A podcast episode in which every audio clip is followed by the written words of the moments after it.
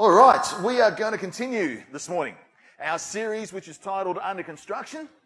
And uh, today we're going to complete the roof section. And, um, and then we're going to tell a different story with all the rough edges beginning next week. And um, for those who have been, we've been having lots of visitors lately, which is awesome. So welcome. And uh, thank you for being part of, of, of our morning gatherings. And um, just to bring you up to speed, and, and all of us for that matter, uh, we've been talking about this series titled Under Construction. And um, we are basing this on the idea of a list of virtues which show up in Peter's second letter. Uh, we call that 2 Peter, and it's in chapter 1, verses 3 to 11. And um, this month, we've been focusing on one of those virtues, which is titled brotherly affection. That explains this thing here. That's actually the Greek word there, uh, Philadelphia, Philadelphos, are the words used to talk about uh, brotherly affection, uh, the affection that occurs within the life of a family. And uh, Tony Potts was up here last week, and he was speaking on a number of ways the Greek idea that is Philadelphia plays out in Scripture, and he contrasts that with obviously some um, spaces in the world, obviously including our neighbours up in Sutton Town, how, how the word is used in society around the place. And uh, we see evidence of Jesus and the disciples working under that umbrella of Philadelphia also. Um, in the previous weeks, I've noted that even though it's not at the absolute pinnacle of the list of virtues, and even though it's not the highest form of love the scriptures speak of, Philadelphia is actually still a powerful expression nonetheless. It's based on this idea of phileo love, love among a brotherhood. And it is love enough for those observing us to take note of. And it holds a, a lot of what we are together. And we've shown this, I saw this shown to us again last week. I would say this. When someone comes into a room like us and, well, hopefully, says, gee, I felt a lot of love in the room. Or conversely, like I have actually experienced, I've walked into a church one day and, um, and walked into the coldest environment I've ever had in a church setting a regional one which I expected to have a bit more warmth. But um, to the point that Jen goes to the bathroom, I'm standing like a stunned mullet in the middle of the foyer after the service, and everyone walks past and not a soul speaks to me. That can happen at times.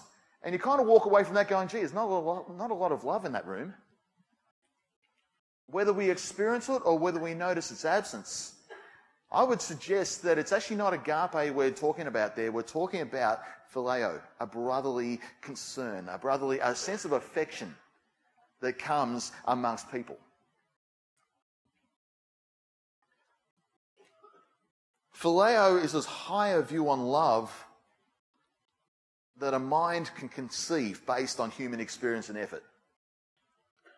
I believe that the next stage that Peter shows us, love, agape, is taught to us through Christ and experienced supernaturally. Now, I'm going to speak one last way in which brotherly affection can manifest itself in a believer's life and in a community's life. And in doing this, I'm going to dig into a concept that is often used as a throwaway line in church circles. When I really believe it should be engaged with at a much more sacred level. So I've got three passages I'm going to work through today. Um, if you are a person who likes to use your book, you probably need time uh, with the paper Bibles. So 1 John 1 I'm going to look at today. I'm going to look at Acts chapter 2 and we're going to look at 2 Corinthians chapter 8 today. So they're the three passages I want to work with. They will be on the screen um, and they will be, 1 John chapter 1 is going to be up momentarily in three languages like we normally do at the moment. So we're just going to look first up 1 John chapter 1, verse 1 to 3. And um, I'll, just, I'll start us off here now as we get this up. It says this That which was from the beginning, which we have heard, which we have seen in our, with our eyes, which we have looked at, and our hands have touched, This we proclaim concerning the word of life. The life appeared. We have seen it and testify to it. And we proclaim to you the eternal life which was with the Father and has appeared to us. Verse 3 We proclaim to you what we have seen and heard, so that you may also have fellowship with us. And our fellowship is with the Father and with his Son, Jesus Christ. One of the key ways to really showcase brotherly affection is through the sacred practice of fellowship. Now, this is a word that has had a bit of a resurgence in recent years. If you're a Tolkien fan, like I, I actually admit I'm not, but I've sat through the movies.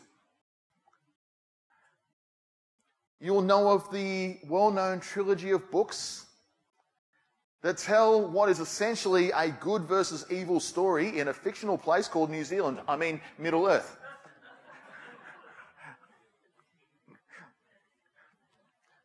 Frodo is the central character, and he is charged to overcome evil, while the forces of all that is evil seek to destroy him.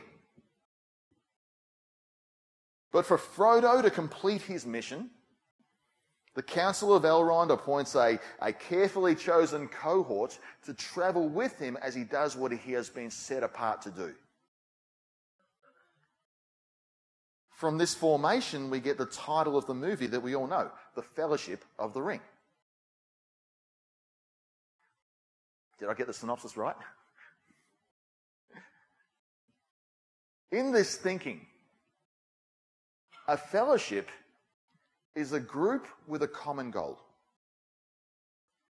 And given the stakes of, that are presented in the series of the movie, I would even go as far as to use the word sacred goal.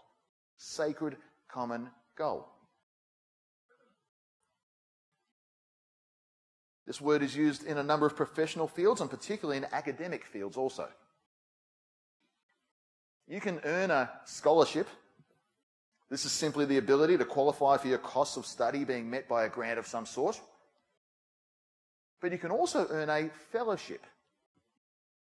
And this is to recognize potential or skill and, and facilitate the achieving of something a little more grand. Put simply, earning a fellowship in an academic or professional setting is to have earned the backing to do something exceptional.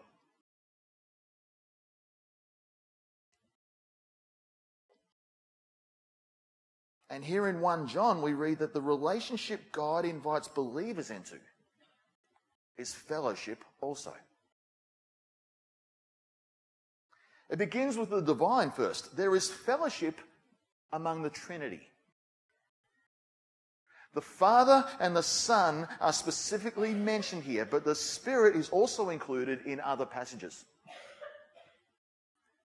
This fellowship is one of the things the scriptures call many times a mystery an open secret accepted by faith, making some sense and yet not being fully worked out because our finite minds do not have the mechanism to do so. Even though sometimes we have the arrogance to believe we do. John writes that we are invited into this fellowship. And Paul does also in 1 Corinthians 1 9. Adelaide theologian Graham Buxton, he's an Anglican, he describes this fellowship setting in a very unique way. He says this, it's quite poetic. Caught up in the love of the Trinity, we are privileged to dance with God in the darkness of this world. Caught up in the love of the Trinity, we are privileged to dance with God in the darkness of this world.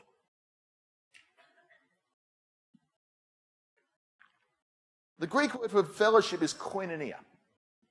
This means to share or participate in something common. And the idea was that this was to be done in a very liberal way. The extension of that Greek word is koinonikos, and this is actually the ancient Greek word for generosity. So the scriptural idea is that we are called into a generous common partnership with the Trinity with access to this dance given through Christ.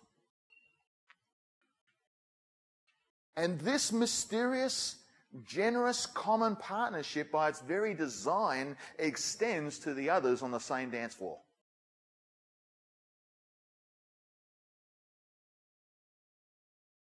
When it comes to fellowship, we are all Frodos. Assigned a cohort to accompany us, accompanying us as we play our role in good triumphing over evil. We're all fellows, being invested in by the Spirit and sharpened by each other in order to do something exceptional. We're all a community in generous common partnership in the pursuit of a common exceptional cause.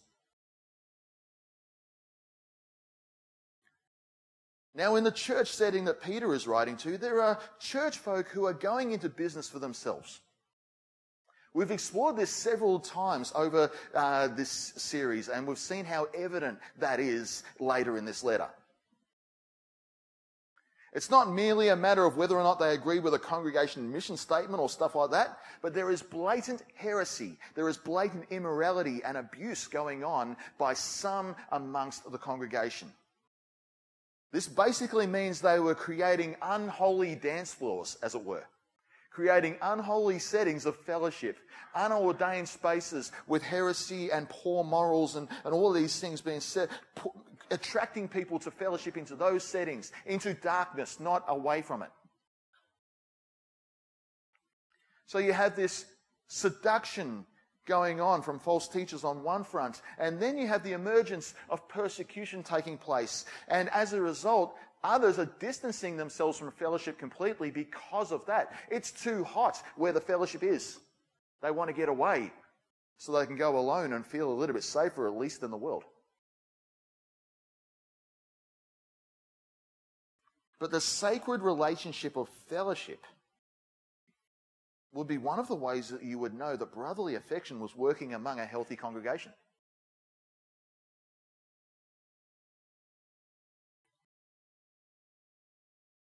Acts chapter 2, I'm going to go to that part now. This is actually one of my favorite passages.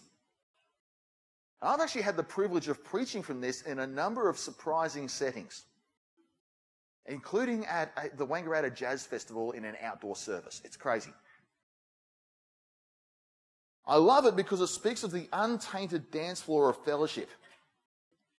Before divisions and misbehavior began to show up in the church. Okay, with that behind us, it says this.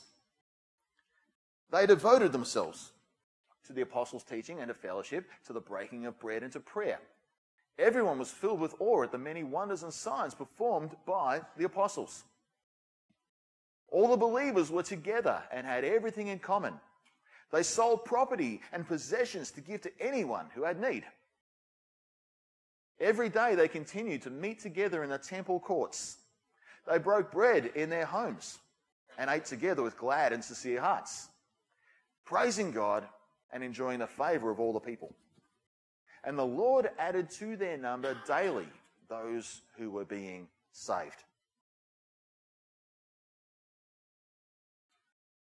There are two key things taking place here below the surface that feed into external evidences. There is the presence of fellowship, and there is the singleness of a cause. They were in one mind. The cause was this inside fire in the belly that they all shared. They all had a drive for the same thing. They didn't get, come together as they when, when like as they had a church meeting like we're about to have after the service. It actually wasn't a think tank to try to go, oh, what does the group speak about? It was actually what is the Spirit burning into us that drives us? And how do we all get on board with that?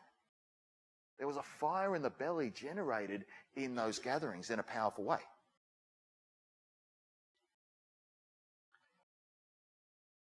These things combined meant that the church understood both the closeness they had in Christ and with each other. And this closeness would bring them together to achieve something exceptional.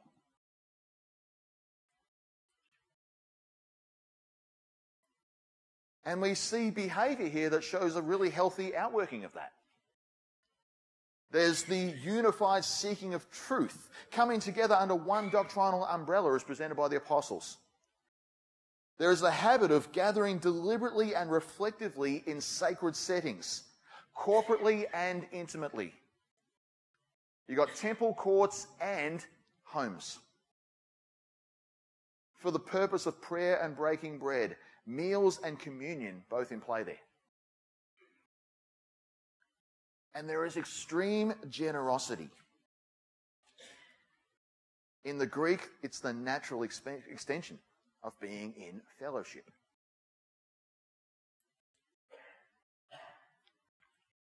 Let me talk about that generosity out of 2 Corinthians 8. Verse 1. And now, brothers and sisters, we want you to know about the grace that God has given the Macedonian churches. Macedonian churches, sorry. In the midst of a very severe trial, their overflowing joy and their extreme poverty welled up in rich generosity. For I testify that they gave as much as they were able and even beyond their ability, entirely on their own. They urgently pleaded with us for the privilege of sharing, mark that word, in this service to the Lord's people. Now, in context, the giving that was taking place there was actually for Jerusalem and for the Judean province that was going through famine. It was a pretty big one. But that word sharing there is actually the same word that we describe as fellowship. It's koinonia. Used in the t- context of giving. When new churches rose up, generous partnership generous fellowship naturally followed.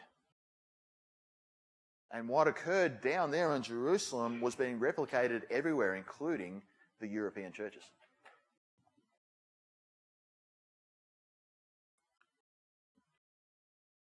We go back to Acts 2, it says, with all that going on, brotherly affection produced unadulterated generosity and fellowship. And when that happened, the neighborhood took notice. They haven't even reached agape yet. It's too soon in the dance. They're still in Philadelphia here. But the neighborhood is taking notice already. At worst, the community knew who they were and respected them.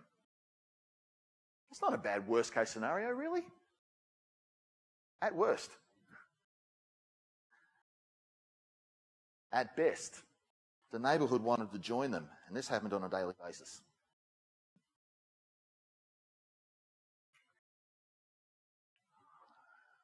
I need to complete the last bit of construction for this particular virtue.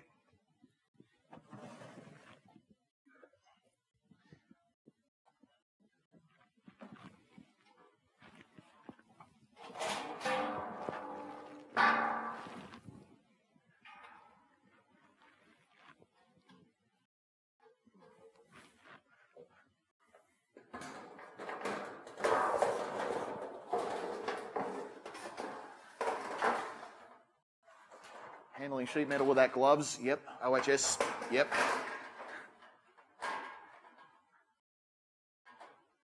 Awesome.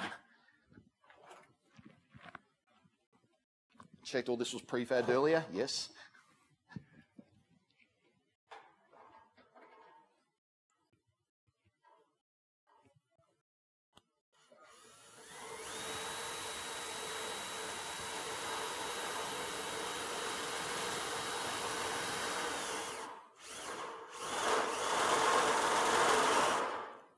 When it stops rattling, you know it's working.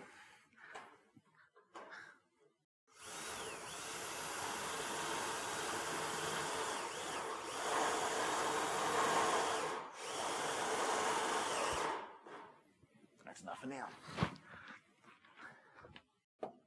This thing's now fully sheltered.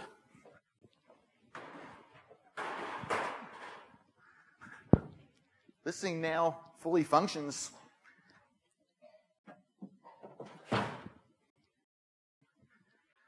We're almost there. A few rough edges still. Agape will sort that out. But we have something now that actually works and will serve a function. And as long as it doesn't rain too heavily, it'll be quite good. Fellowship was the final piece there.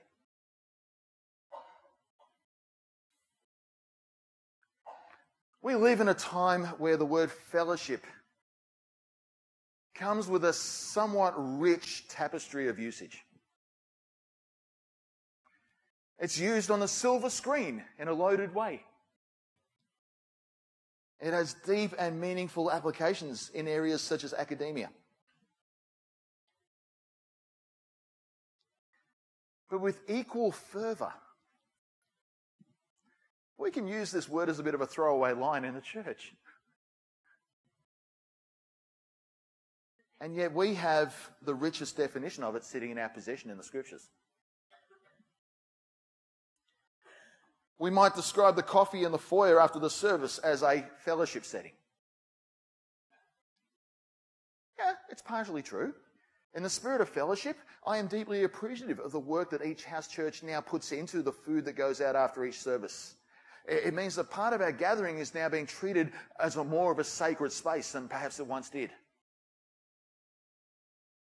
I love that because Jesus did significant ministry while sharing food. And I believe the same can happen in the foyer each and every Sunday. But if we relegate the foyer time to fellowship, call that, that's the fellowship section of the 9.30 service. Or if we relegate our time at collars and cuffs, or Belgiornos, or Presto, or whatever we do after that again, and we call that fellowship and somehow divorce it from what happens in this building. I think it's still not quite there. It's nice, but it's not the full encompassing thing.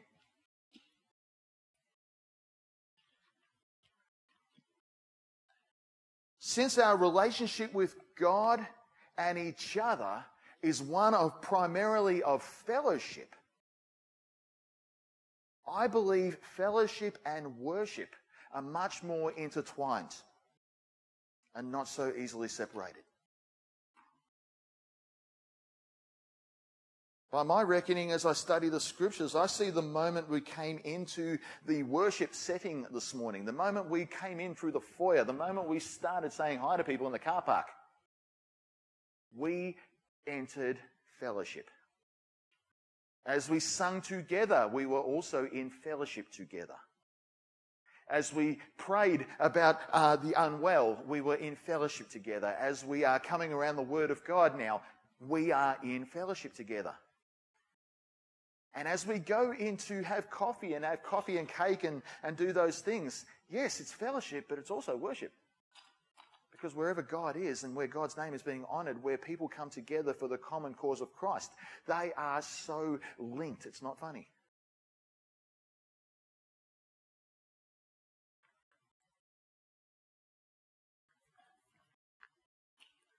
Brotherly kindness calls us to a worship expression like that. It calls us away from the heresy and the toxicity of individualism. Calls us to community. It calls us to fellowship. It calls us to pursue a common cause that we've sought together in our fellowship with Christ. My question, friends, is when we talk about fellowship, when we come in to do worship, when we gather with other believers, is that the way we're really seeing it? Is that how we understand fellowship to be? Is that how we are, and not, not about, yeah, that sounds like a good idea, Cam, but are we living that out? Is our time with other believers outside of this building a little more sacred Can it be a bit more sacred than it currently is? Is our time in the foyer more than just grabbing a coffee and running out? Is it a sacred connection with other people? And is our gathering here today a sacred expression, not just of worship, but fellowship as well? That may have blown your mind, or it might be something that I've just only learned for myself and you're just going, we got it. But I do believe some of us can go deeper with this. In the West, we like to be separate. We like to go our own way. We like to be our own island. We love our, our it's ha- we're happy to have our 700 friends on Facebook and, and stay away from real people. It's, it's, uh, we, we've got this individualistic thing going on and, and it can creep into us so easily. But Christianity isn't that. Worship isn't that. It's a team sport. Brotherly affection matters. To a church that is persecuted, brotherly affection matters.